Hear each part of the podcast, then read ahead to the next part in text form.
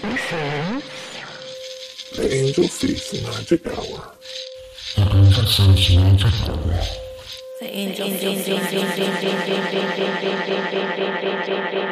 Hour. Hello, my friends, and welcome back to the Angel Face Magic Hour podcast. I'm your host, Grace Lennon. I'm a psychic medium and an energy healer, and today we're having another solo episode. So get comfy, get cozy, and we're going to get into some fun metaphysical conversations today. Before we get started on our episode, I want to give you a couple updates of what's going on at Angel Face HQ. So, first of all, Happy New Year, y'all. It's 2022. Can you believe it's 2022? I hope everyone had a nice New Year's Eve, New Year's Day. I didn't do much. I did a lot of like spiritual work and I cleaned my whole office and got that set up. Um, cause I just moved. I'm in my new place. So I'm officially in my new place, y'all. Um, which is very exciting. I know I've been talking about it for a while and it took me about a month and a half to actually move. So I'm so happy it's all done. And now I really just got to hang up some stuff on the walls and put some shelves up, put my crystals away. But, um, it was a really nice New Year's Eve for me. I did the whole office and I did some painting and then I did some, um, you know, intention setting and getting ready and thinking about what do I want to call into this new year? What do I want to accomplish? What do I want to let go of? So if you haven't done that, it's not too late. First of all, time is an illusion. So a new year could be any fucking day. And um, it's really just based upon a calendar that is used from a certain point of time in history on. So if we look at other calendars, like the Jewish calendar or other calendars throughout the world in China and other places, the date is not always the same as the date that it is here. So just being reminded that, yeah, it's 2022 in this calendar system. But if you're feeling stressed about the obligation of like, oh my God, it's New Year's, I have to do this, I have to like lose 10 pounds and do this and um, stop eating chocolate and um, work out 75 times a day. Like, don't put so much pressure on yourself and be reminded every day is an opportunity for you to move towards what you are trying to accomplish. So, you know, if we look at, um, like the wheel of the year, a lot of times spring equinox, that is kind of more of the new year. So sometimes it feels like it makes more sense to start anew when spring begins. For me, I've I always feel the New Year vibe around September. And I think that's because of so many years of going to school of like, oh, you got to get your calendars and your new planners and your gel pens and all this stuff to start anew. So I really feel that vibe around September, but I always like taking this time of year to really reflect upon what happened last year what came through that I was looking forward to and what could I work harder on? What could I let go of? What could I feel differently about? So I think it's a great time for reflection and, and the winter in general is a great time for reflection. Going inwards. In California, it's really easy to just keep going at the same energy level because for the majority of the year, we have very similar weather.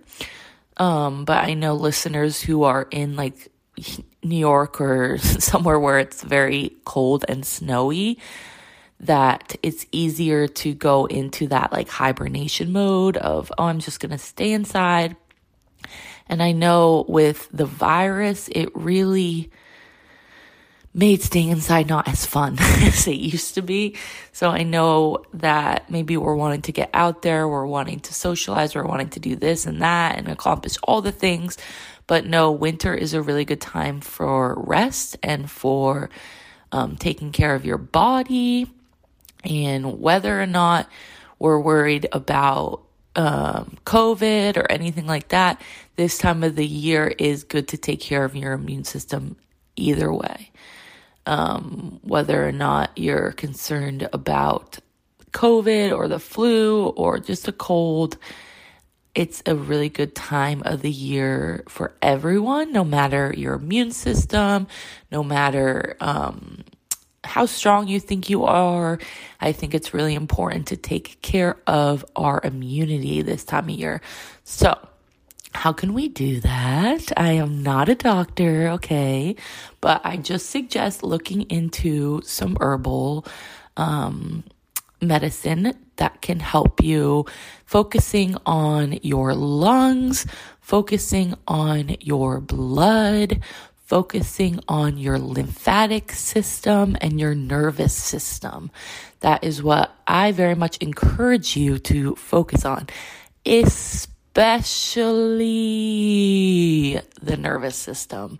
So the other day I did a healing session for my friend who was feeling really sick and what came up around um, the sickness was a lot about the nervous system of okay like you you know obviously there is more to it than just stress but just knowing that sometimes these repeated stressors emotionally physically or other mentally or otherwise um, can contribute to the way that we physically feel.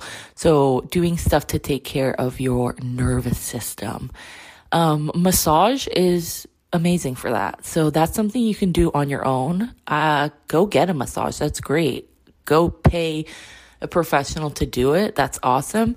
But just doing massage on yourself is a really helpful way to bring down your nerves and your nervous system, finding ways to regulate. So for me, I like to dance. That's my that's my regulation mode. I will dance, I will shake, I will do weird stuff with my body, and that helps me let go of stuff. You can think about it, um, I'm sure you've heard this analogy before, but you can think about it as like a dog or a cat or something they get into a fight and they get a little freaked out. And what do they do afterwards? They shake, they shake violently. And that's a way for the animals to let go of that like tension, that um, high adrenaline moment. And we don't really do that. We don't really do that as humans. So finding a way for you to regulate your nervous system and release emotions. So energy healing is amazing. And we're going to be talking about energy healing today. But, um, what I encourage you to do is finding a physical way to do so as well. So dancing, shaking, stretching, doing the massage on your body, um, masturbation, any like physical touch. doesn't have to be masturbation. It could be completely non-sexual or sensual um, touch, but just being able to feel yourself, like your physical self. Um, because sometimes when we're in our fight or flight, we are almost like leaving our bodies. So we're just floating around, um, and our body is not being fully taken care of or aware of. So you may notice this, like if you're feeling really stressed or anxious, maybe you bump into shit or you drop something or you fall. That maybe that's because you are kind of like slightly in and out of your body. So for me, that was like the majority of my life until I found energy healing. Um, I was outside of my body and just floating around and not knowing what was going on at all. So it takes a while to regulate your nervous system if you have been in that state of fight or flight for a long time. And I know just with the state of the world the last two years, I think that has increased for people who don't even typically deal with anxiety. Um, there are things to be anxious about. So I want us to just take extra care of our nervous system this time of year take extra care of our lungs, our heart, and our blood. So, just looking into some herbal medicine, some teas, tinctures, things like that that can help support you, as well as food. Food is thy medicine. it really is. So, a lot of a lot of plants and vegetables and things like that. Like, yeah, yum, yum, yum, but they all have, um, you know, nutrients and specific things that they can help us do. So knowing, okay, like strawberries, for example, you could eat the strawberry and it has, you know, it's delicious. You get some fiber or whatever, but, um, the leaves, the strawberry leaves actually have some really beneficial effects for like pain relief and, um, like muscle tension and stuff like that. So it can be things that you're already interacting with on a daily basis. So I just encourage you to think about that and not from a place of fear, but from a place of um, joy of like, I get to take care of this body. This body is here for me.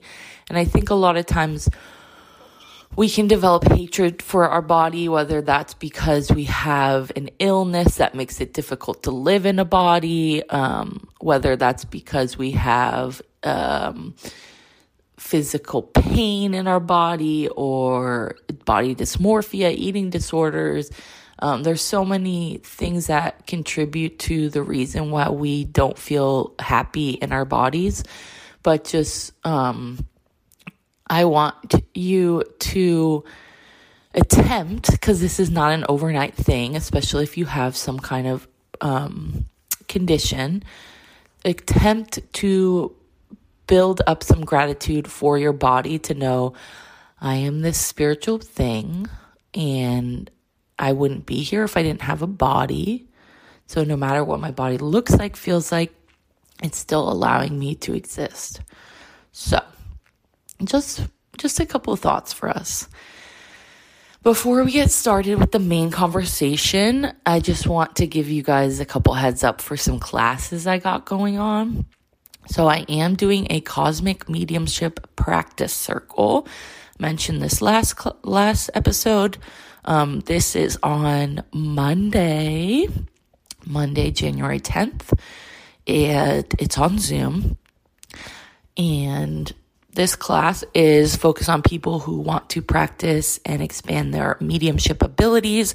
This is for all levels of experience. So you don't have to know how to do uh, mediumship to take this class. This class is about learning how to do that and about remembering how to do that. Because, like I've said many times, everyone's a little bit psychic. Everyone can connect with the other side with spirit, with God, with source, angels, your higher self, whatever you want to identify. Um, because mediumship doesn't inherently have to mean you are religious or spiritual or of a certain faith. You could totally be agnostic and be a medium or even atheist and be a medium. I haven't um encountered that, but I just want people to be reminded that mediumship is not of a certain faith. And same with Reiki. Um, anyone can practice. It doesn't doesn't matter um, what your beliefs system is. It it it's um, something that's for everyone. So um, this circle is yeah focused on cosmic mediumship. So my intention is for people who are looking to connect with extraterrestrial energies, interdimensional energies, but also things like spirit guides, angels, your higher self, higher aspects of yourself, future and past life versions of yourself. So being able to channel and receive information and also be able to send messages to other people. So this is a practice circle. Um, so we everyone in the class gets to um, practice. So i start the class out with like exercises that we do all together and then everyone gets their turn kind of being able to do a reading or share psychic information. Um i guess it's medium information mediumship information so I'm very much looking forward to that. That is on Zoom and I believe it's two hours. And then I'm also um, doing a group healing event on Zoom. Both of those are in my meetup group. So I host a meetup group. It's called Cosmic Seekers. And that's where I kind of post my uh, workshop classes. So you can join that group. Um, if you go to Meetup, I'll put the link in the show notes and it's free for you to sign up. But that just keeps you in the loop for any classes I have coming up um, as far as workshops go. And of course, you can always sign up for my mailing list, which is on my website. But um, that is going to be a group healing event and it's going to be $11. I was doing them for free. Um, but sometimes with free, people don't show up. People sign up. Like I had one class where 15 people sign up and only one person came. So, um, to make it worth my while, I'm charging a small fee because I tend to notice that pe- if people pay, they're going to be there. But if it's free, eh, whatever, I'll go next time. So I'm hoping to do some, still some free events. Um, I'm going to be doing my Q&A YouTubes. So that's going to be starting at the end of January. And so that maybe that will be my free offering, but I want to offer the group healing at a very low price because I want it to still be something that is easy for people to access and um, is something if people are a little unsure that they could sign up and feel like oh if it's if it's not really for me it was only $11 um, so i just want to have that um, accessible for people but i again sometimes when it's free people don't show up so that's happening um, in the end of the month. So I'll put the link for both of those in the show notes if you'd like to sign up. And as always, you can book sessions with me. If you're looking to book a mediumship reading with me, I'm officially offering mediumship readings. So I have that service up. So if you want to connect with loved ones, angels, aliens, um, spirit guides, I essentially act as a translator to bring information forward for you. So this is a service that I have been doing for a little while, but now I'm officially offering it on my website so you can schedule and book it without asking. You can just do it. You just go on my website and you can schedule a session. Um, and like I always say, if you've never been, um, if you've never worked with me before, I do have a coupon for first time podcast listeners to receive 15% off a session. So as of now, you can you can book mediumship readings with me, which I'm really excited about. Um, for a while, I was like a little hesitant about it because I felt like it's a lot of responsibility to hold that torch to be able to share this information that is so profound and so beautiful and sometimes it's very deep um, and intense. And then sometimes it's funny and light. But I was like, wasn't sure if I was ready for it. But I kept getting messages over and over and over again in my meditations. And then with my mentor, she was like, mediumship, are you going to offer mediumship? Um, so we've been talking about it and I think it's time. And I got the A OK from the spirit guides to officially offer it. So if you've been looking to get a medium reading, I'm your girl.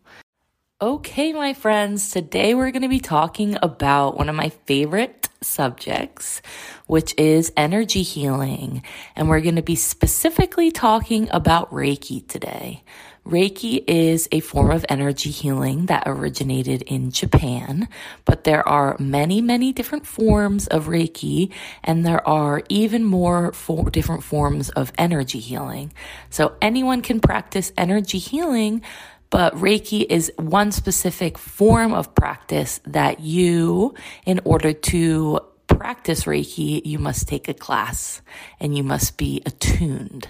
So the attunement process is essentially an initiation that allows, and a ceremony that allows you then to be a practitioner of Reiki. So this is going to be a two part episode and I'm going to share in part one today about what is Reiki. And we're going to go in a little bit into a detail about the history of Reiki, applications, how we can use it, why we would use it, and whatever else wants to come up.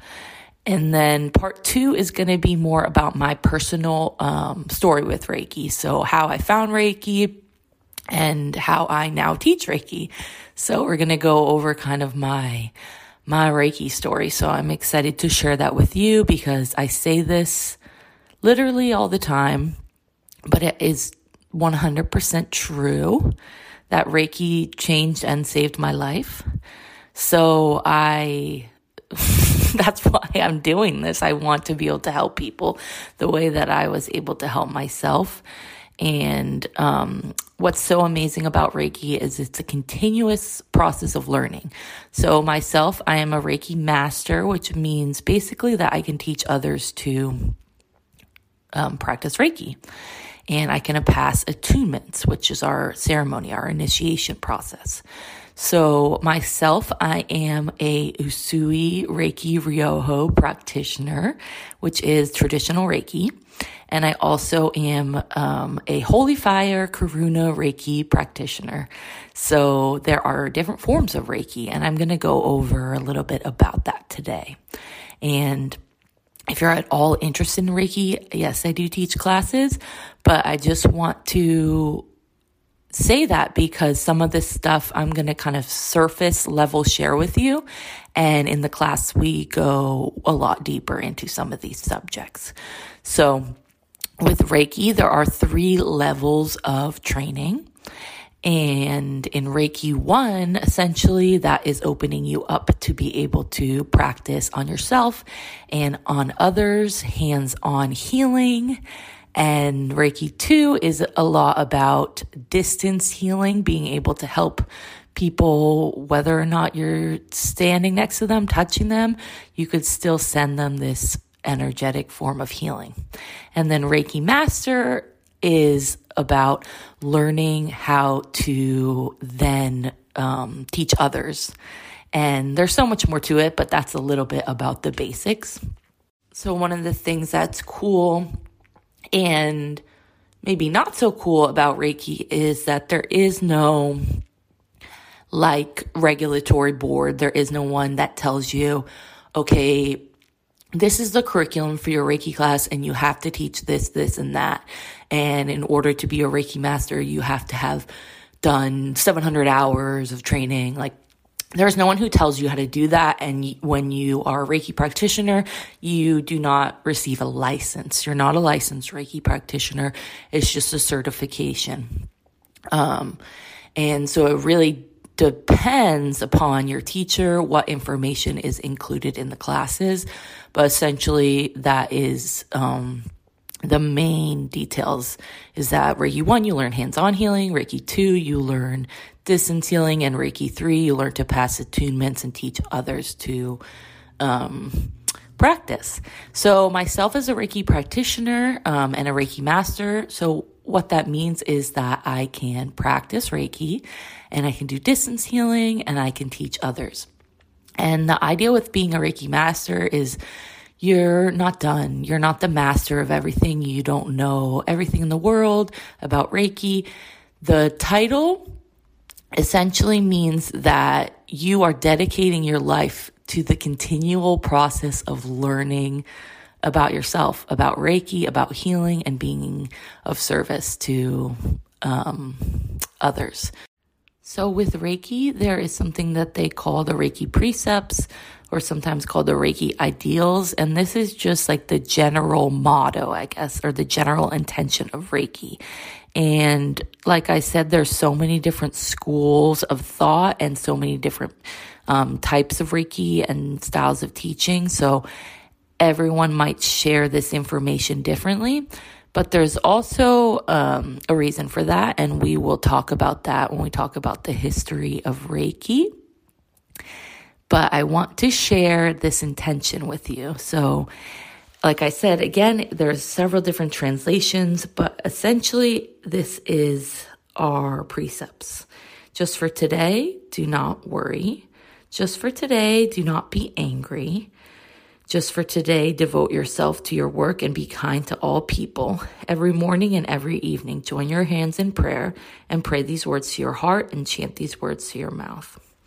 So, the intention is that We are calling in Reiki, calling in that unconditional love and being able to, only if it's in this very moment, focus on that. Focus on our work, focus on helping others, focus on inviting happiness and joy into our life. Um, and even if it's just for today, just for this moment, being able to stand in that reflection of light. So I want to just say that um, sometimes it's really hard to let go of our worries and our anxieties. So Reiki is really amazing because it's just about the moment. It's just about inviting things into your life. And as you bring in more light, more joy, more peace, more stillness, all these other energies are able to balance out a little bit more. So it's not like we are eradicating all anxiety, all fear. It's just in this moment that we can be. We can be here in this moment. And when we leave the moment, maybe the anxiety won't be there anymore. Or maybe it will. Maybe the worry won't be there anymore. Or maybe it's just right back there to say hello. But all that matters is in that moment, we can leave those to the side and we can come into our body. And with Reiki, the whole kind of idea is that we're bringing our body and our mind into a state of rest and relaxation, of that parasympathetic state where we're able to finally heal. Our body can heal when we are resting. So that whole idea of when you're sleeping, your like muscles, your body, your organs, everything's like uh, rejuvenating in your cells overnight. Um, that's kind of like what's happening with Reiki. We're getting into that deep theta um, or even deeper brainwave state where we can then begin to heal. So Reiki itself isn't exactly healing you. Your body is healing itself. Reiki is just allowing you to get into that state, that frequency.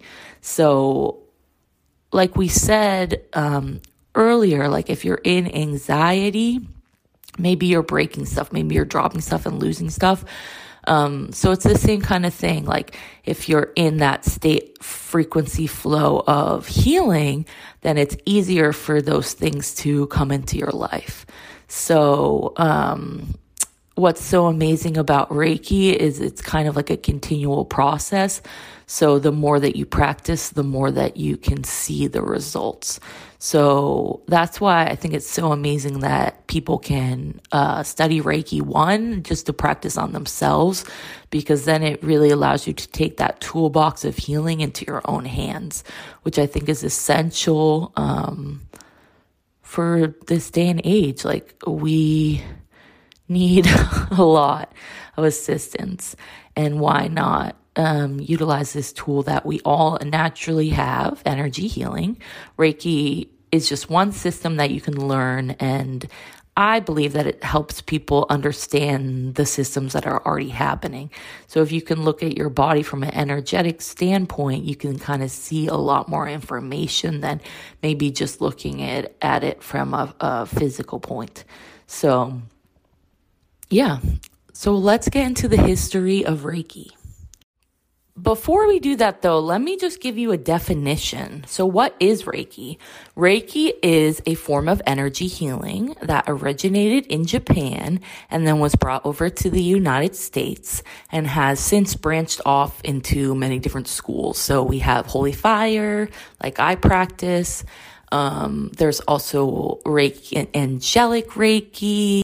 There's so many different forms endless, endless, endless. Tibetan Reiki, you can look up so many different forms of Reiki and a lot shamanic Reiki. Some people too will study Reiki and then meld it with their own personal healing tools like I do. Um, and I think what is really interesting too is Reiki and this system allows us to connect with our subconscious pretty easily, which in turn I find activates people's intuition quite quickly. So if you're looking to develop psychically, psychically, I think Reiki is a great tool to help you with that because it um, can help you learn about boundaries, help you learn about like uh, just different ways of operating in the astral plane and energetically. So it's really cool to see people grow in different ways with Reiki. But Reiki in itself um, essentially means universal life force energy. So this is the energy that is within all things. We are channeling it and we are using it for healing. So essentially it's source energy, God frequency, love, whatever you want to think of it as. I explain it to my dad as the force from Star Wars. Um, it's the energy within and between all things unconditional love. There is no end to it. So myself or a practitioner is channeling that energy and then transferring it to their client or to the student.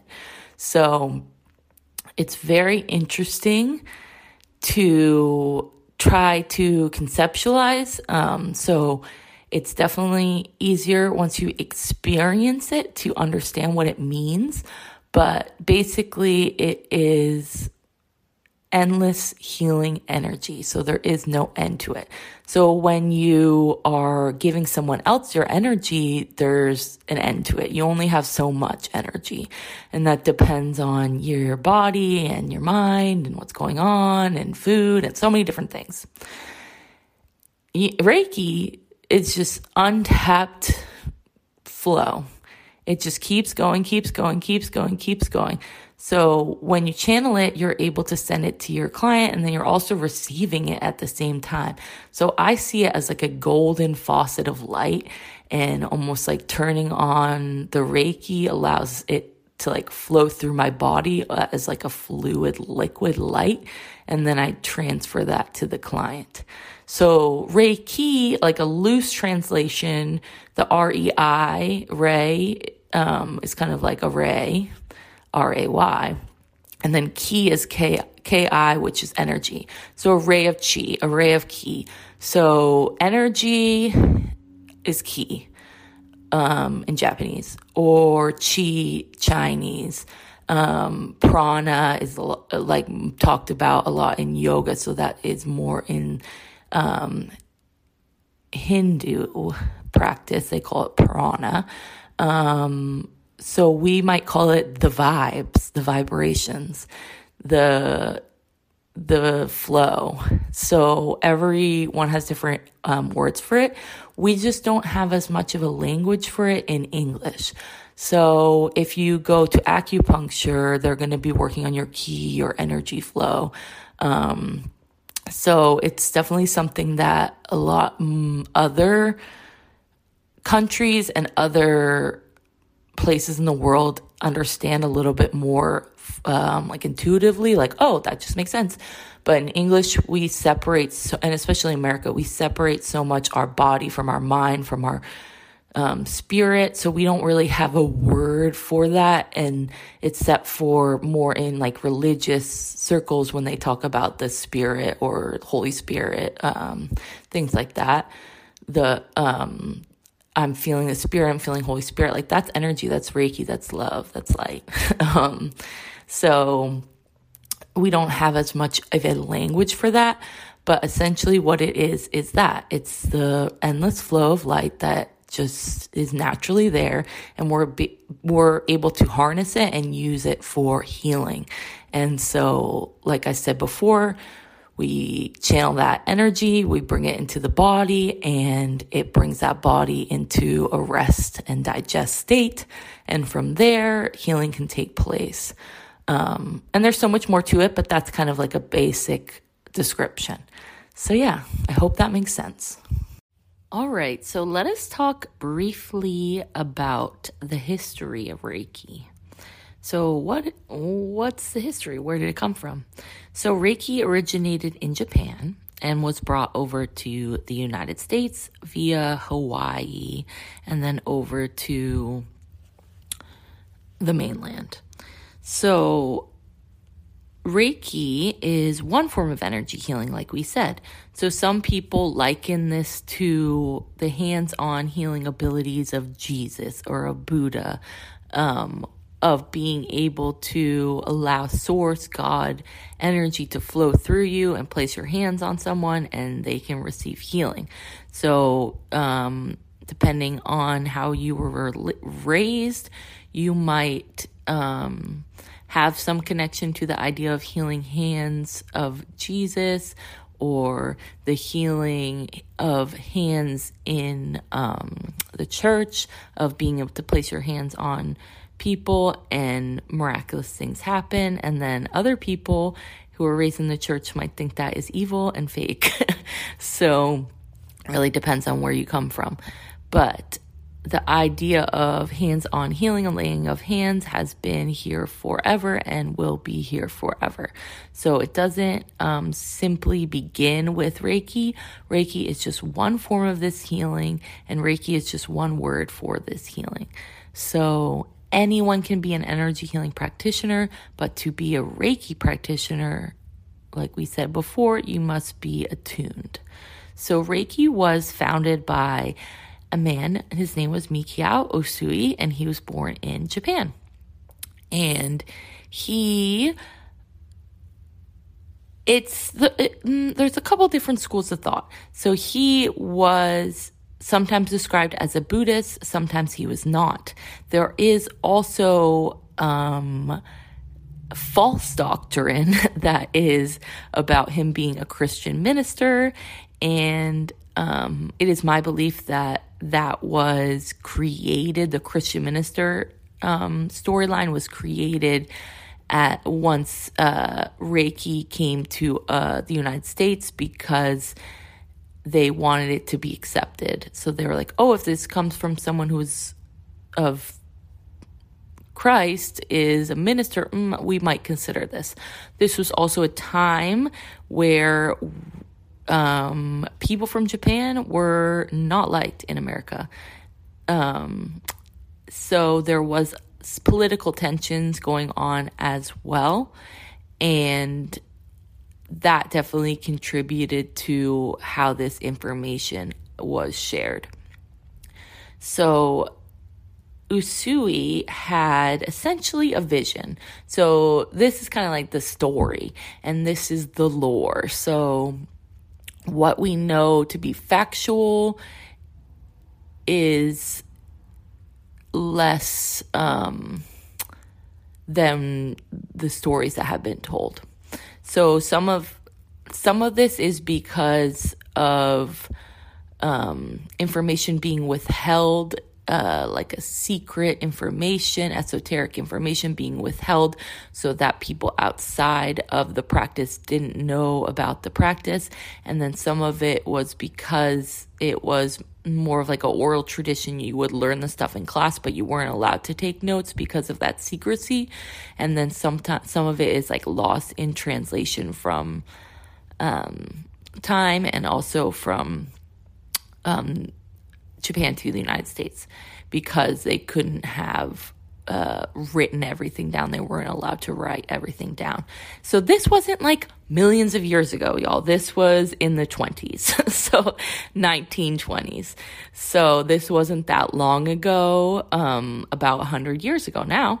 So this was about 1922 too. So this actually was like 100 years ago, which is totally crazy, but it wasn't that long ago in the um like relative of time and of history.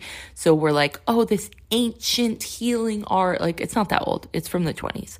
So it is you know, there are other things that are incorporated into it, like these meditation practices and things like that, that definitely stemmed from Shintoism and Buddhism um, that are very old. But Reiki in itself, as founded by Mikao Usui, is from like the 1920s. So essentially, the story was that he went up to this temple and he went to meditate at the temple and he did a 21 day like fast meditation thing where he had to go there and practice and devote himself to um, Buddha. In some stories, some stories is not Buddha. So we're we don't truly know.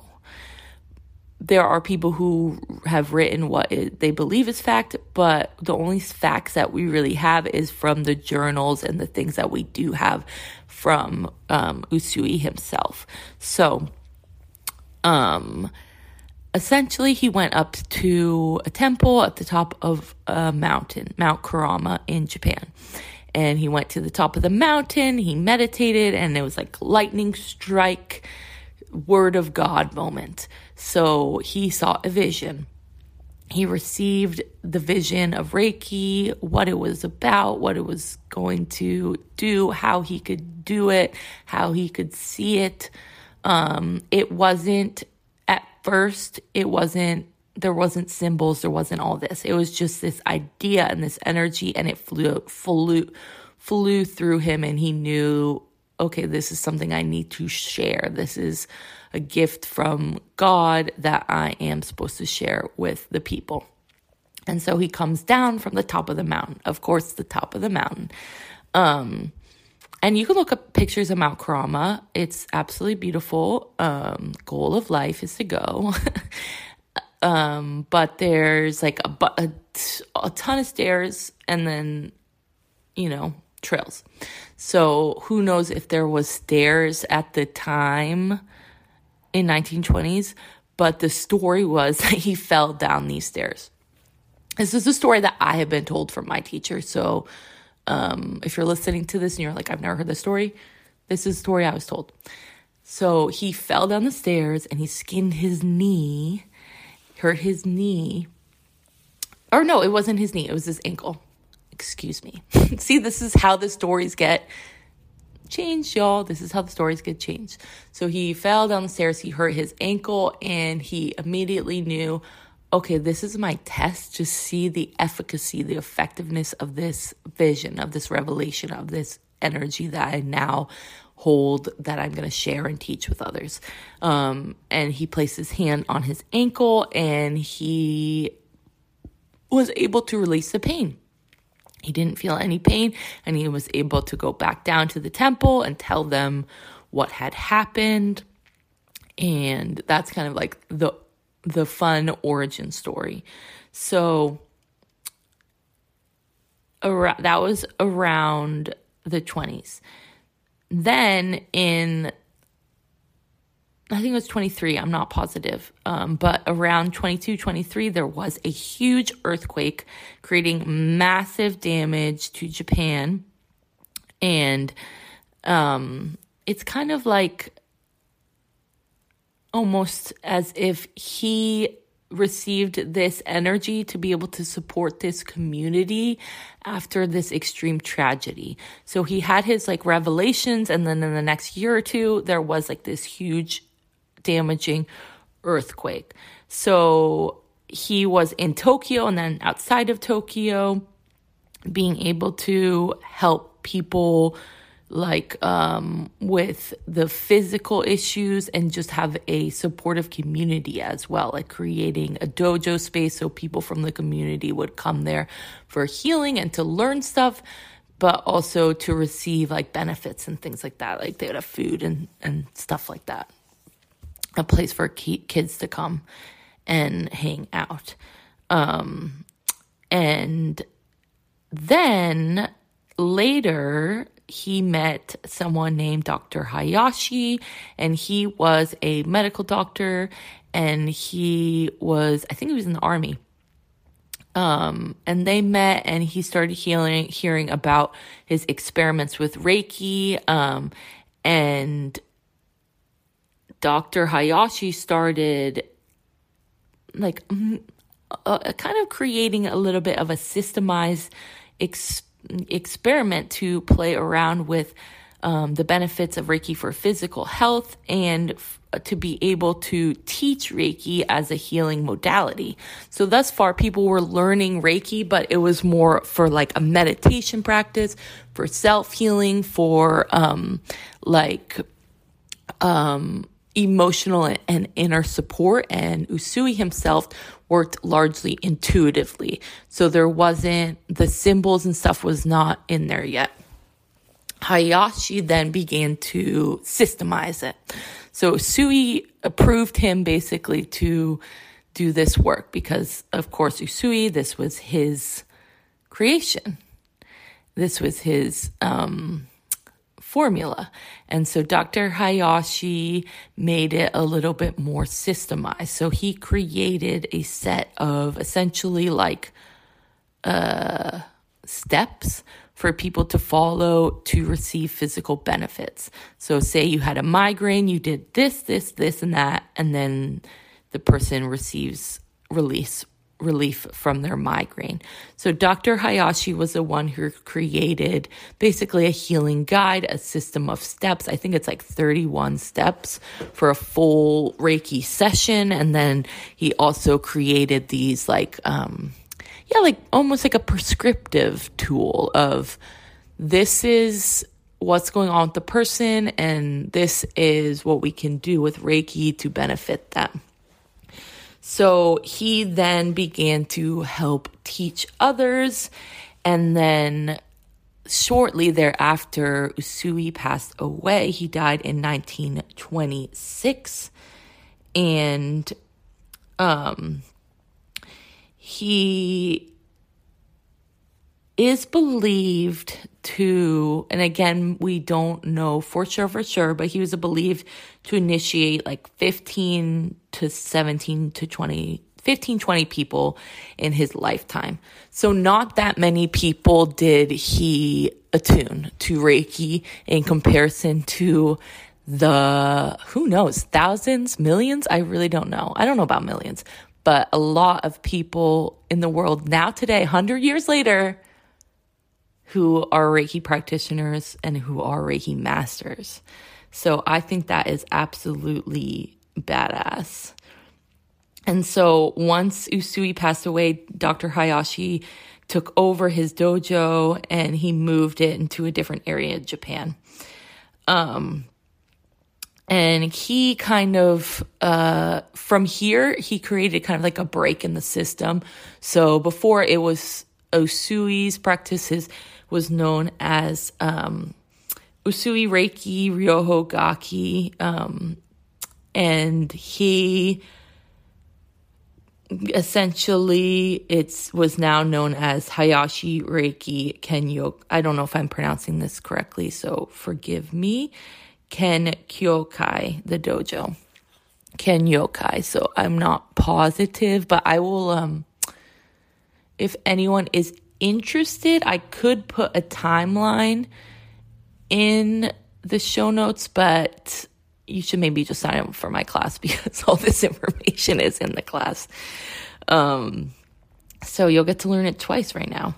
But anyway, so he created kind of like his own uh, school for teaching Reiki. And so that ha- is where we began to branch off of different systems. So myself, um, I'm initiated into Usui Reiki Ryoho, um, or traditional Reiki, but I'm also initiated into Holy Fire, and that is a completely different branch that's off that started like way more recently in about 2014. So, for the benefit of time of this episode, because we're already like getting up there in the minutes and we're already doing a part two, I think we might just do a whole separate podcast on Holy Fire Reiki because it's a whole different system and I have a lot of information that might be interesting to you and we connect with Jesus. We get we get weird in there. So um I think that's what we'll do just to be less confusing. But that was about yeah 1930s so we're getting into the 30s now and here is where we introduce our first um, united states practitioner our first american practitioner which is um, mrs takata and also our first female um, teacher. So they're probably possibly were female initiates before her, but she is the first one that we really talk about um, specifically. So she was um, born in Hawaii. So she lived in Hawaii and but she was um, a Japanese woman. So she had family over in Tokyo and in Japan. And um, this was around the 1930s, mid 30s. She was started hearing about, um, unfortunately, a death in her family over in in J- Japan, and she had also a bunch of physical health stuff going on. She had an emotional breakdown. She had this lung issue, pain, and um, she wanted to go to Japan to um, like talk to the family about a death in the family because this was before you could just call someone up in Japan and to seek her own personal healing. So in the 30s, 1936 is when she met Dr. Hayashi. So remember, this is after Usui had passed away. Hayashi had taken over the practice of teaching Reiki. So she received her first um, degree of Reiki, her first training, and then she stayed there for a while. And eventually, a few years later, she made it to um, a Reiki master. And all the while, she did a lot of physical healing. She healed like miraculously from a lot of her health conditions. And of course, she was um, there to see her family. But what she ended up doing is staying there to learn Reiki because it was something that was changing her life. And she eventually became a Reiki master. And it is said she was the last Reiki master to be initiated by Dr. Hayashi. And um, it is believed that he initiated about 17 Reiki masters during his lifetime. Um,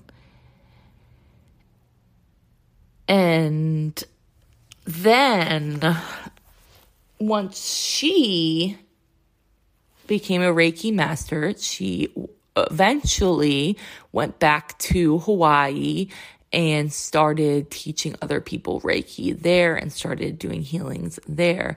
And it said she initiated about 20, 25 Reiki masters and she died in 1980. So 1980, 40 years, 50 years, 40 something years ago. Um, not that long ago, y'all. Not that long ago. So since then, she taught um, several people and they started bringing it over to the rest of the United States. So it became very popular in California and started kind of um, traveling throughout the United States. It was definitely popular for people to do um, like initiations and ceremonies at like um like festivals and things like that. And you can hear about in Diane Stein's Essential Reiki. She talks about being at a festival and like initiating hundreds of people. Um and this was 70s this was like the 70s um and you know it was very popular i think to start getting into like new age mystical practices and this is definitely what, what that was believed to be. Um, but when mrs takata first came back um, to the united states it was it was kind of um, displayed as something more of a religious practice or connected to christianity mainly to um, preserve it and keep it without questions in the United States in the 30s. So, um, yeah, that's a little bit about the history of Reiki. So once it was brought over the United States, it began to spread, spread, spread. And again, there are many different branches of Reiki that have separated off and so many different practitioners throughout the world now. Like every continent, I'm sure, has a Reiki practitioner. um, probably even Antarctica. so, Reiki is everywhere and it's really badass to uh, learn about the people that it came from. So, I definitely would do some research. There's a lot of good books out there, and I'll put some of my favorite recommendations in the show notes. Let's talk about some of the benefits of Reiki energy healing. So, Reiki can be very beneficial um, for a variety of things. It can be helpful for physical, mental, emotional, and spiritual ailments. So, like we said before, essentially what Reiki is doing is it's bringing your body into a parasympathetic state, a rest and digest state, the state in which our body is a um, begins to heal naturally. So we're allowing our body to get into that state and the body starts working on itself. So like we said earlier, this happens during sleep but this is one of the main benefits of reiki is it can be very helpful for physical issues so this can be used at an acute basis like oh i bumped into my dresser and i my hip hurts a little bit i got a bruise like you could give yourself Reiki or you could receive Reiki for these acute issues. And then it can also be helpful for um, managing long term stuff. So, Reiki in itself isn't gonna like heal you miraculously from all diseases. And if you practice or receive Reiki, you'll never get sick or you'll never have any issues um, and you'll feel happy every day. Like, that's not how Reiki works. Reiki is there as a support system for when you need it. But like many other um, energetic medicines, it is also helpful um, basically to build it up into your system. So, preventative medicine, long term use. So, um, we see things like this in acupuncture. This is an energetic medicine as well. They're working um, from more of a physical standpoint, but we are also working in the energy of the body, which can affect the physical, mental, emotional, spiritual body, like we said.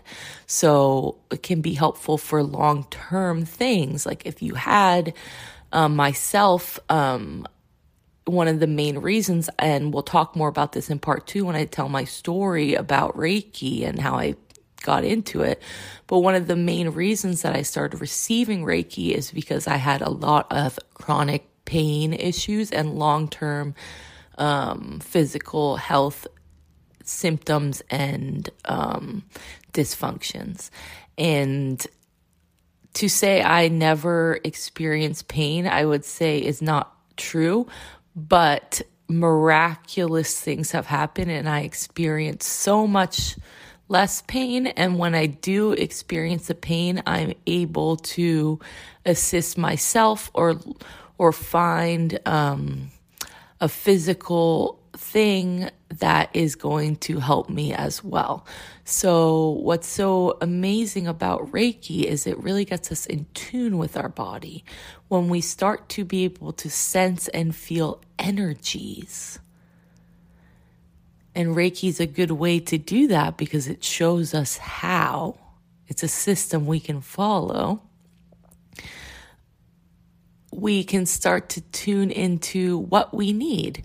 So sometimes, if I'm having an issue with pain, um, a Reiki session could be helpful on myself, but other times I'll consult with a, another practitioner or maybe I'll get a massage, or maybe I'll have a certain tincture, or, or even take up Tylenol. Like whatever I need to do in that moment, stretches, lie there, take a bath, whatever it is that's going to be beneficial to me.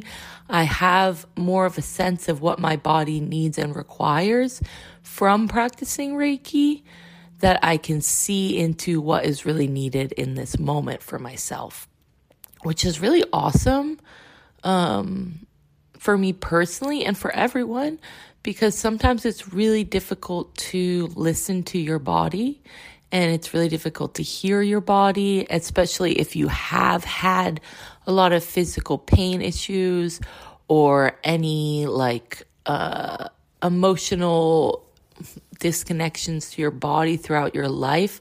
It can be difficult to listen.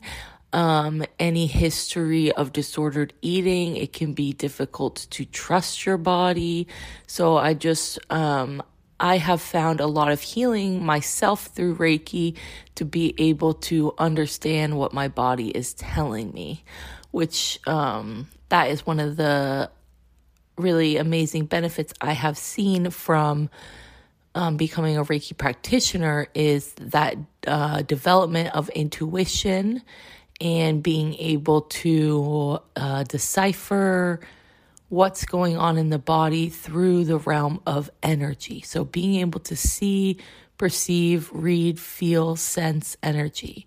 So, I talk about this on probably most podcasts that we have, but everyone experiences it differently when it comes to their intuition. So you might um, be able to see the energy. Like some people see it, they can see it in their mind's eye when they close their eye, like it looks like a color or a pulsation or a flow, or you could even see it like small flames around the body. But those are very clairvoyant people. Those are very clairvoyant people, and that's not everyone. So, Reiki is really cool because it allows you to develop your own senses, your own abilities. So, you might feel and sense so deeply. You can feel this, the movement, how it's moving in the body, where it needs to go in the body. And then for other people, they might get more of that intuitive hit, that, um, claircognizance or even clairaudience, psychic knowing of, oh, I'm doing a Reiki session right now on myself and I'm sending lots of healing into my stomach. And now I'm going to eat some dandelion greens because that's the random word that's just coming up in my head over and over again while I'm doing this healing session. So I think it can be very powerful. Um, our intuition that we can build up through the practice of Reiki, but it's also beautiful because it can be a subtle, lifelong journey and it really depends on what people need. Like for me, a, a lot of stuff grew pretty quickly because I am putting myself out there as a practitioner and a teacher. And so I kind of moved as fast as I needed to to understand and be able to help people in the ways that I can in the last like five or six years. And for other people, you just take a Reiki 1 class and you work on that for years and years or even your lifetime. Like there is no rush to go to learn everything. And Reiki is really a personal practice, so it begins to evolve. And so with Reiki in the classes, you do learn um, basically a systemized version of how to do a Reiki treatment. And then you also talk about more working intuitively. So we'll get into a little more detail about that later. But it, the benefits of having a system, I think, can be really helpful for people who are less in touch with their intuition or truly who believe they are less in touch because I think everyone is connected I always say this we're all connected, but um, sometimes we're not aware of that connection or how it works. So, something where there's a system, a step by step thing that you follow and you can trust that it works is really helpful for those types of people to build up their intuitive gifts um, and be able to trust what is coming to them and through them. So, let's get back to some of the benefits of Reiki, why someone would want to receive a treatment or learn about it for themselves. So, Reiki can be really helpful for um, like breaking habits and creating new structures. Like it's allowing you to see what is no longer serving you or helping you. But um, it comes with so much love that it's easy to let things go. I have experienced this and I have seen it with clients as well. Um, it's easier to let things go because you can see how something is possible and how something would be better a different way and I could see it from a different angle and you're less stuck in your old ways. So sometimes people can see a pretty big lifestyle change for themselves. And this isn't true for everyone. And this doesn't have to be true for everyone. But this is my experience and what I see with a lot of students or there'll be some kind of lifestyle change after doing Reiki. Like maybe you start eating more vegetables or going out on hikes and connecting with nature, or maybe you stop doing drinking alcohol or um, eating extra, extra sugar. Like maybe something in your life changes, not because Reiki is something that uh, you have to follow with your lifestyle at all. Like there is no eat this and do that. Like um, you can't do this and you have to wear this. Like there is none none of those types of rules. It's not like that. But a lot of times people will see what would benefit them, and they're joyously um, going on that pathway. So, um, and sometimes that comes along with work or something. Maybe people get a new job or they pursue more of their spirituality, um, more dedicated meditation practice. There are a couple of meditations that go along with the Reiki training. So that can be a really great way to practice the healing, um, uh, energy and channeling that separate from just the laying of hands or placing your hands on yourself or others and allowing the energy to flow that way. So, Reiki can flow in a lot of different ways. Um, typically, what we think of is just a hands on. You come into a room and someone lays on a massage table and you place your hands on them or like right above their body.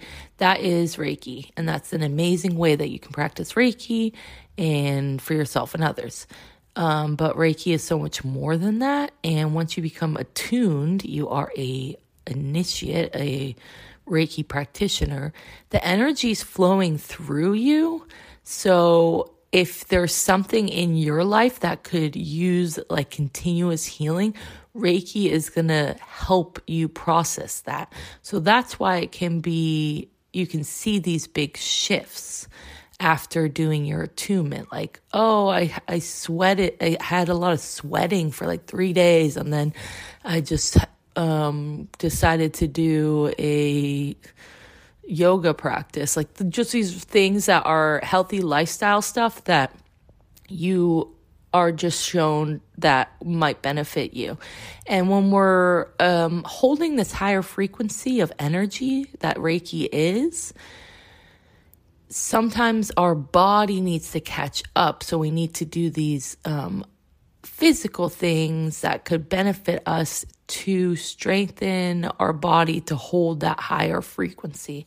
So a lot of people will say that and that's written a lot about in like different books they and people will even mention like a healing crisis and I don't like to always frame it that way because I think that can intimidate people. And then I think that can also almost like create that like in your mind. You're like oh i'm going to go through a healing crisis and then you, you do because you're thinking about it. Um, but like for example someone gets in a attunement and maybe they sweat for three days or they vomit. Like i vomited after i think my second attunement um and some people even get like a little cold or something like that and they're basically like detoxing those things from their body that they don't need to hold on to. But that does not happen all the time. Um, you can think of it the same way like if you guys listen to our episode with amanda marie um, a while back about breathwork and plant medicine. Um, you can think about it at, as kind of like a ceremony. So I've never done ayahuasca, but I know purging is a huge part of that um, experience for people to release their demons, their darkness, their things, their icky, their sadness, all these things that they're holding on to. Um, energy healing and Reiki is kind of like a, another way to process those um, excess energies without throughout the body. So purging is a thing that can show up. So uh, again, some of the benefits is basically, yeah, like rebalancing the energy centers in the body and the spirit. So with Reiki, we're activating your crown and your third eye, as well as your heart center and your grounding centers. There's something that's called a hara line as well that goes from your belt, like below your belly button, like to the center of the earth. And, um, that contains a lot of information about your soul. And so sometimes there's all sorts of sticky, icky things in there that can make it hard to ground or to connect to earth or to be um, present. And so that it helps clear that out. And it's also activating the hand chakras. So everyone has, um, you know, these activated already. It's just opening them up to be able to filter and hold more light. And there are many um, like clinical studies that can show the benefits of Reiki, and those things are being studied more and more. And it's really about uh, the Western world catching up with um, like the science and the studies that show the benefits of this. And not to be, um, not to get too um, depressing, but look at who funds clinical studies in the US and see a little bit where there might be biases um, and where things might not get talked about because they directly might take money out of the pockets of some people who want lots of money. So we know who those people are. We know the industries that benefit from us getting sick. So something like Reiki or acupuncture or any of these alternative medicines. Why did the fuck do we even call them alternative medicines anyway? You can think about that. Just have a little ponder about that because there are um, very real like suppression of the benefits of these types of things like Reiki and it becoming almost like a new age mystical tool which it is. It is very magical and there you can connect very spiritually but there are a lot of physical benefits to this work and we can just see that sometimes that information doesn't want to be shared and it becomes kind of like a oh that weird woo woo like what I would why would you want to do reiki? That sounds crazy. And then people don't try it or it just sounds too out there for them for the for the average person. And they never try it even though that could be something that could be a really helpful supplemental healing thing to do for them and you can even see that, yeah, with acupuncture is a great example. And I always use that example um, because acupuncture is really old, y'all. Way older than a lot of the other medicines that we have in the stuff that we use in um, the hospital and with general practitioners a lot of that stuff is newer ideas versus the acupuncture. And it basically became labeled as alternative medicine at some point because they wanted to sell people um, pills and supplements and other things that are more of a quick fix where um, alternative medicines are all about yeah, preventative medicine, long term health. And so we often want to make a quick buck, a quick dollar, rather than benefit ourselves on the long term. So that's what we see in America. And a lot of times that can reflect upon our own psyches, whether or not we agree with it. We might say, oh, okay, well, I could start having like more vegetables in my diet and I could cook all my meals and I could do this or that and I would feel so much better. But that is so much work, so I'm probably never going to do it. And we give up because we see something um, as like consistent, as long term, as um, subtle, as not uh, effective because we want to see results. We want to see it quick, fast, and easy. So, Reiki is sometimes like that. Sometimes you can do something real and um, you receive a healing session and you feel like immediately better. But sometimes it's more of like what I describe to people as time release. Like we work on it now, but you might see the benefits later. And especially when um, becoming a practitioner, you can see those lifestyle changes within yourself and emotional and physical changes within yourself. But sometimes it is a lot more subtle and it takes a while to realize how helpful Reiki is actually for you and what it has been helping you accomplish. So, again, like there are studies out there, but there is information that I think would be beneficial um, for people to know about, but most of it is from personal experience. Like you could read all the clinical studies, but until you experience a Reiki session, it's hard to conceptualize how helpful it really can be. So, it can be helpful as well on the emotional level. So, like releasing emotional blocks, but also like processing emotions. Like if you're sad, um, instead of just like scrolling TikTok or watching YouTube or like drinking and partying with your friends or distracting yourself with whatever your distraction of choice is, you might be able to sit and cry and release some of these feelings. So it's not about um, bringing you into a state of total bliss where you're just totally happy and joyous and peace, love, and dove all the time. It's about um, experience the whole of life, which is pain, which is sorrow, which is happiness, which is joy, which is freedom, which is um, whatever. There's just endless states of emotions for us to experience. And Reiki allows us to access those states of being because it allows us to get more comfortable with our authentic self, who we truly are without the filters of society, without the filters of our family, our past relationships, our past lives, even like who we truly are at a soul essence, we're able to connect in with that, which allows us to feel safe in our body, which when we feel safe in our body, it allows our body to begin to heal.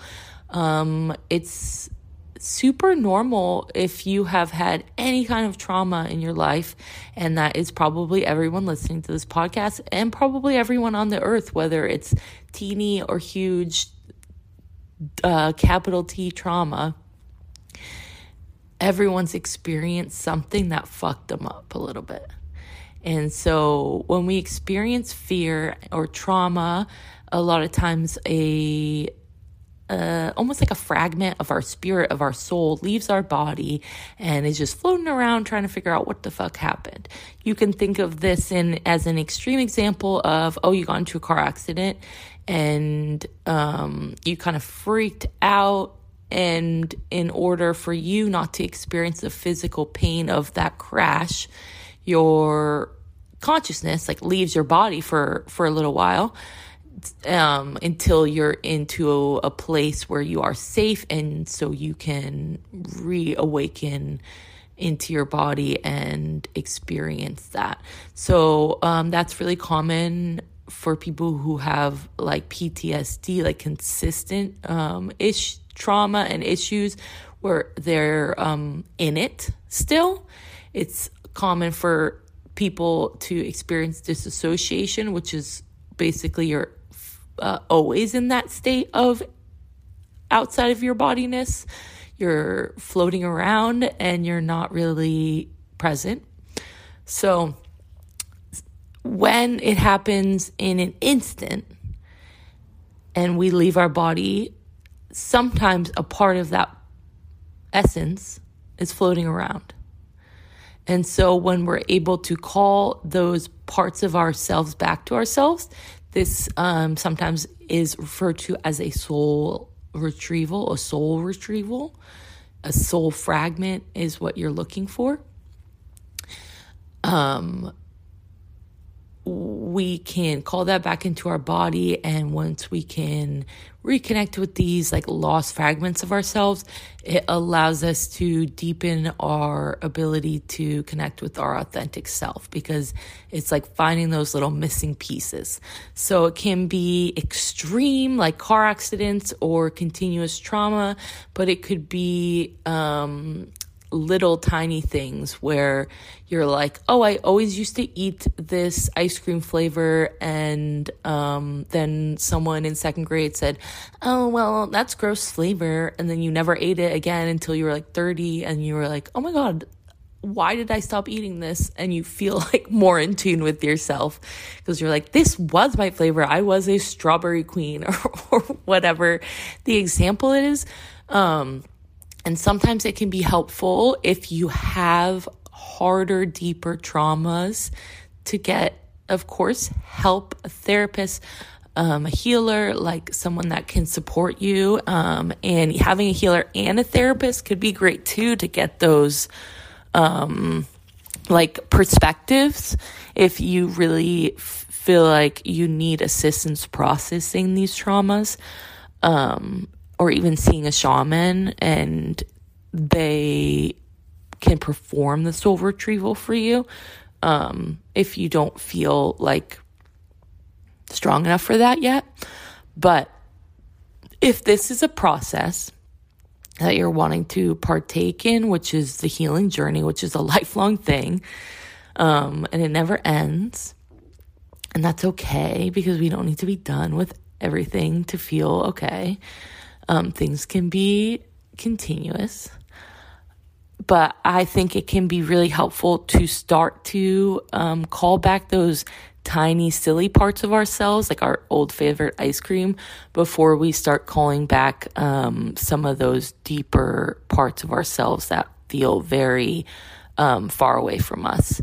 And yeah, so I think it can be really helpful to look into like hypnosis regression or um, soul retrieval and just see if you can play around with this on your own. I have a meditation that's in spirit school where we do a soul retrieval on ourselves. Um, and I think it's definitely possible to do that type of work, but it can be a little intense. So I just recommend if you're playing around with this idea, just to have some kind of support out there. Like, even if it's your best friend that you can call and be like, oh, I'm thinking about something that happened and I just need someone to talk to. Because sometimes stuff can come to the surface. Um, and with Reiki, it's like a gentle love, unconditional love is how I feel it and explain it. So even when we're in states of pain or sorrow or sadness, the Reiki is there to like hold the space for you. It's like the mother that you wanted and like um that that just unconditional support of I'm here with you, I'm nurturing you. And what's really cool is it is you and it's not you. Like, if you're the practitioner sending someone Reiki, like you're there supporting them, like your energy, your interpretations of what comes through, you're sharing all that, but you're not doing anything really. Like you're just the vessel. And Reiki is like source energy. So it's not your own energy, which can be really helpful um, to create like a barrier between you and your client. So you're not um, like taking on all of their pain, feelings, etc., where you're able to support them and also keep boundaries of support for yourself so you're not like exhausted from like transforming all this energy to light. So,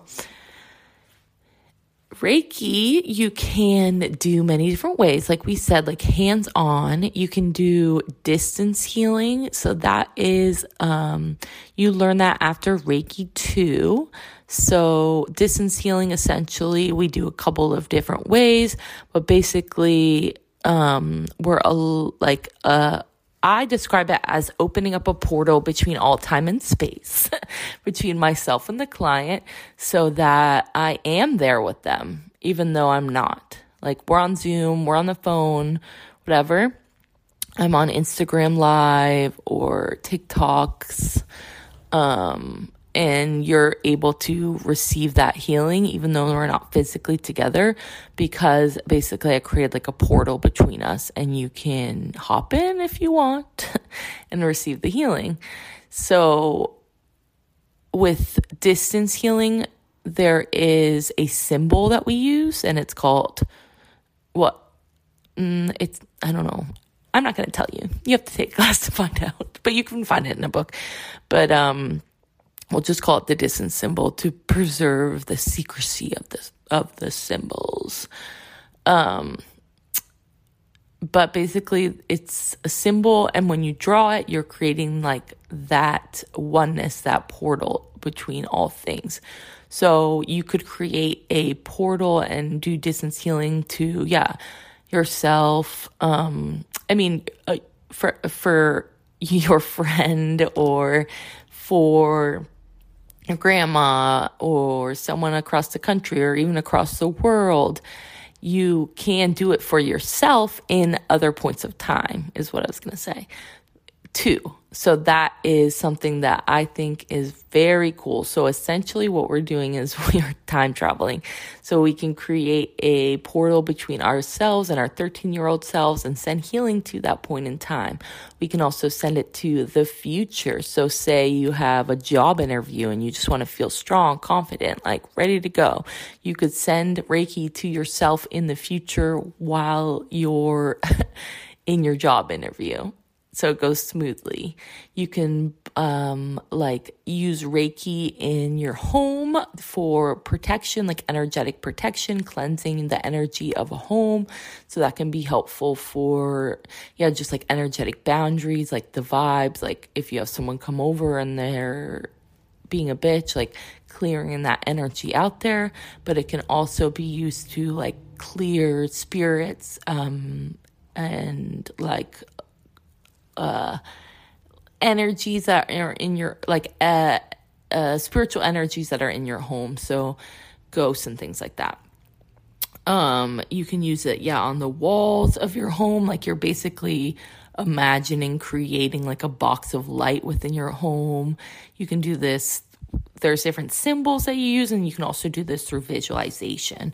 And you can use reiki as well for like manifesting. So you could set intentions and place reiki towards them.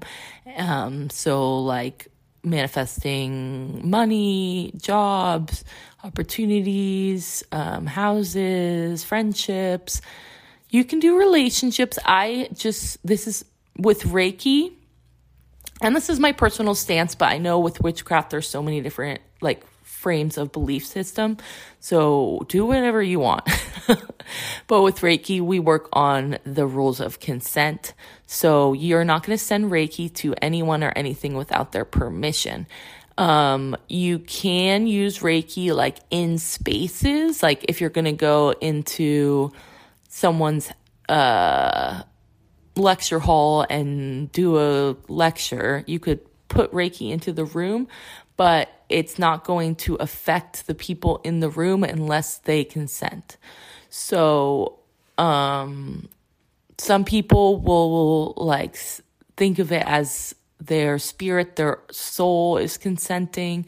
Um, but for me, I like to get that verbal yes. So I will post videos on TikTok and sometimes and you and um Instagram where I'll send like little bits of Reiki through the video and I always just put some kind of like cue in there for people to consent. Like, place your hands on your heart if you're open to receive, place your hands on your stomach, take a breath, like something where their body can consent to that energy. So I'm not just like fucking with people's energy without their permission. Sometimes I want to send energy to people, but like, you know, um, it's not my place.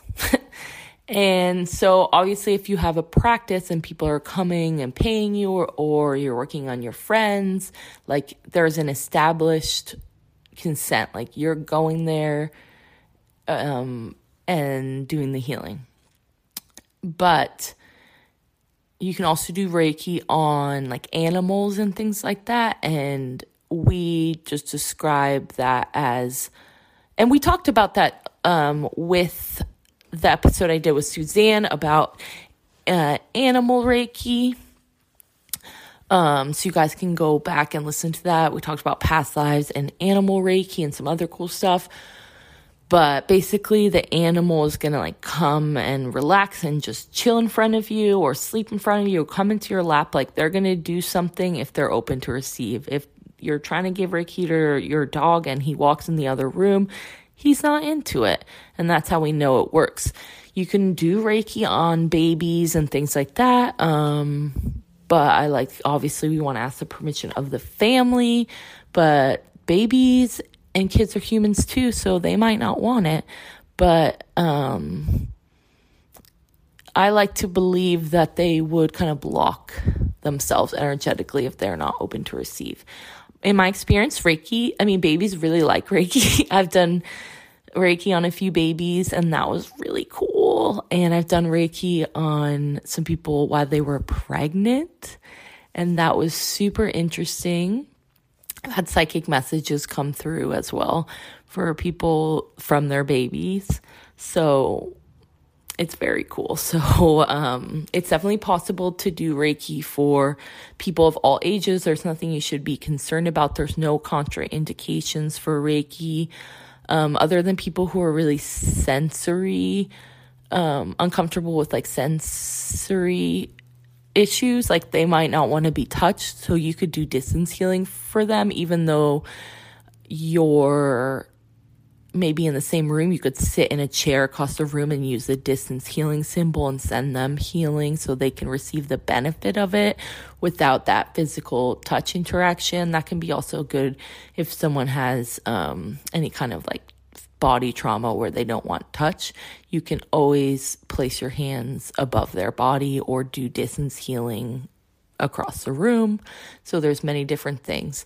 The only other thing I would be concerned with is if someone has like a severe health condition, like a cancer type of thing, you wouldn't um like cancer something very serious where their immune system is is quite weak uh, you wouldn't want to do like a full hour session. Maybe do 10, 15 minutes and just allow them to relax. Do that in a few days in a row or once a week for a few weeks. Just, um, allowing their body and all the other stuff that they're working on medically to settle and to move um, accordingly so you don't want to like do too much too fast um, same, the only other thing too is same with like broken bones. Like you wouldn't want to put Reiki on a freshly broken bone. Um, after the cast is off, like that's totally fine. Um, and it probably would be very helpful. But Reiki's strong and we don't want, we don't know how strong it is sometimes and what the body could react. So we wouldn't want to like have someone have to reset their bones or something because it started healing too quickly and we fucked up their um, health, uh, like their healing process. So that's the only thing to really be worried about. But other than that, anyone can benefit from Reiki, all ages, um, all abilities. Like anyone can benefit from Reiki, and anyone can learn Reiki as well. I have not all my students are 18 and over. Most of my, but um, I know people teach teenagers and kids. That's something that I would totally be interested in. Um, I just feel like myself, I would want a little bit more understanding of how to share that information with a younger audience. But if you are a Reiki master and you want to attune your 12 year old to Reiki, like you should do that. I think that would be really helpful for them. And whether or not they end up pursuing Reiki as something they want to do for others, that doesn't matter. It's all about uh, working on yourself. So to become a Reiki practitioner just allows you to have that tool in your tool belt that you can always call upon. So I've I have people that have come to me who were like, "Oh, I got attuned in Reiki like in 1985 like but I never use it, so I lost it like and I just never use it." It doesn't matter. Time is not a thing with Reiki.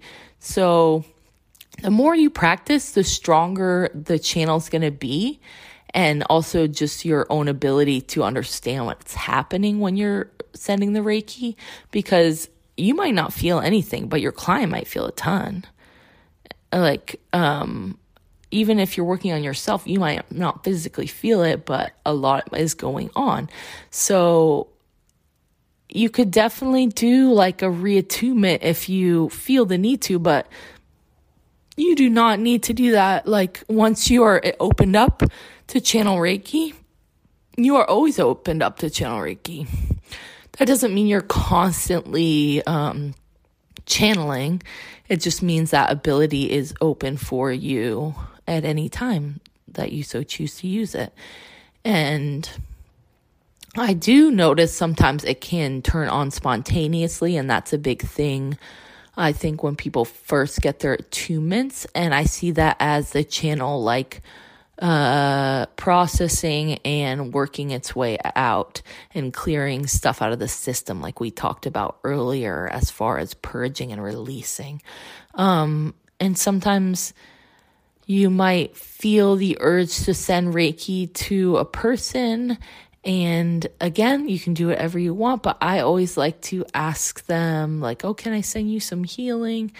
And for me, I will send it to my mom and stuff. Sometimes if she has like physical pain, but because I am a practitioner, I don't usually like just do a bunch of free healing sessions because that's kind of my job. So it takes a lot of energy and sometimes I feel like I have to keep that boundary of I'm practicing, I'm not practicing, but you know, sometimes I think people might be sent into our life where we can help them. So if you feel like you could help this person that's calling out to you energetically, like feel into the situation and see what is right.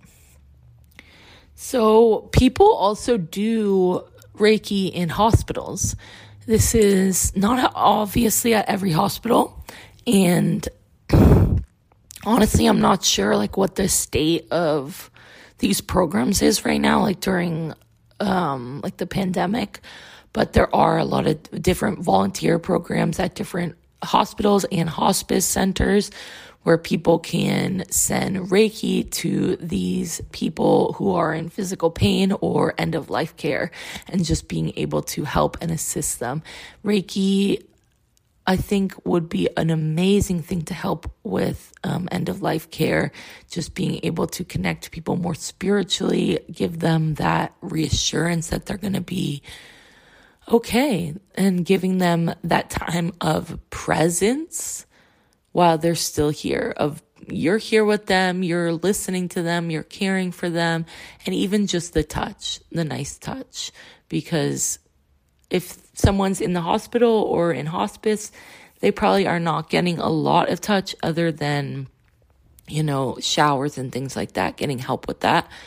So, being able to do that for people can be really amazing and it can also just help them relax, keep their body relaxed. So, if you're a Reiki practitioner, I would look into that. I've seen them on Indeed, um, and other like job sites, volunteer sites. But I just, and it's something I really want to do personally, the end of life volunteering, like just doing Reiki. But um, since the pandemic, I haven't seen anything in my area. So we'll see how that pans out. Um, also, so there is a website, it's called reiki.org, and that is um, through William Rand. He's the founder of Holy Fire Reiki, which is one of the practices I do.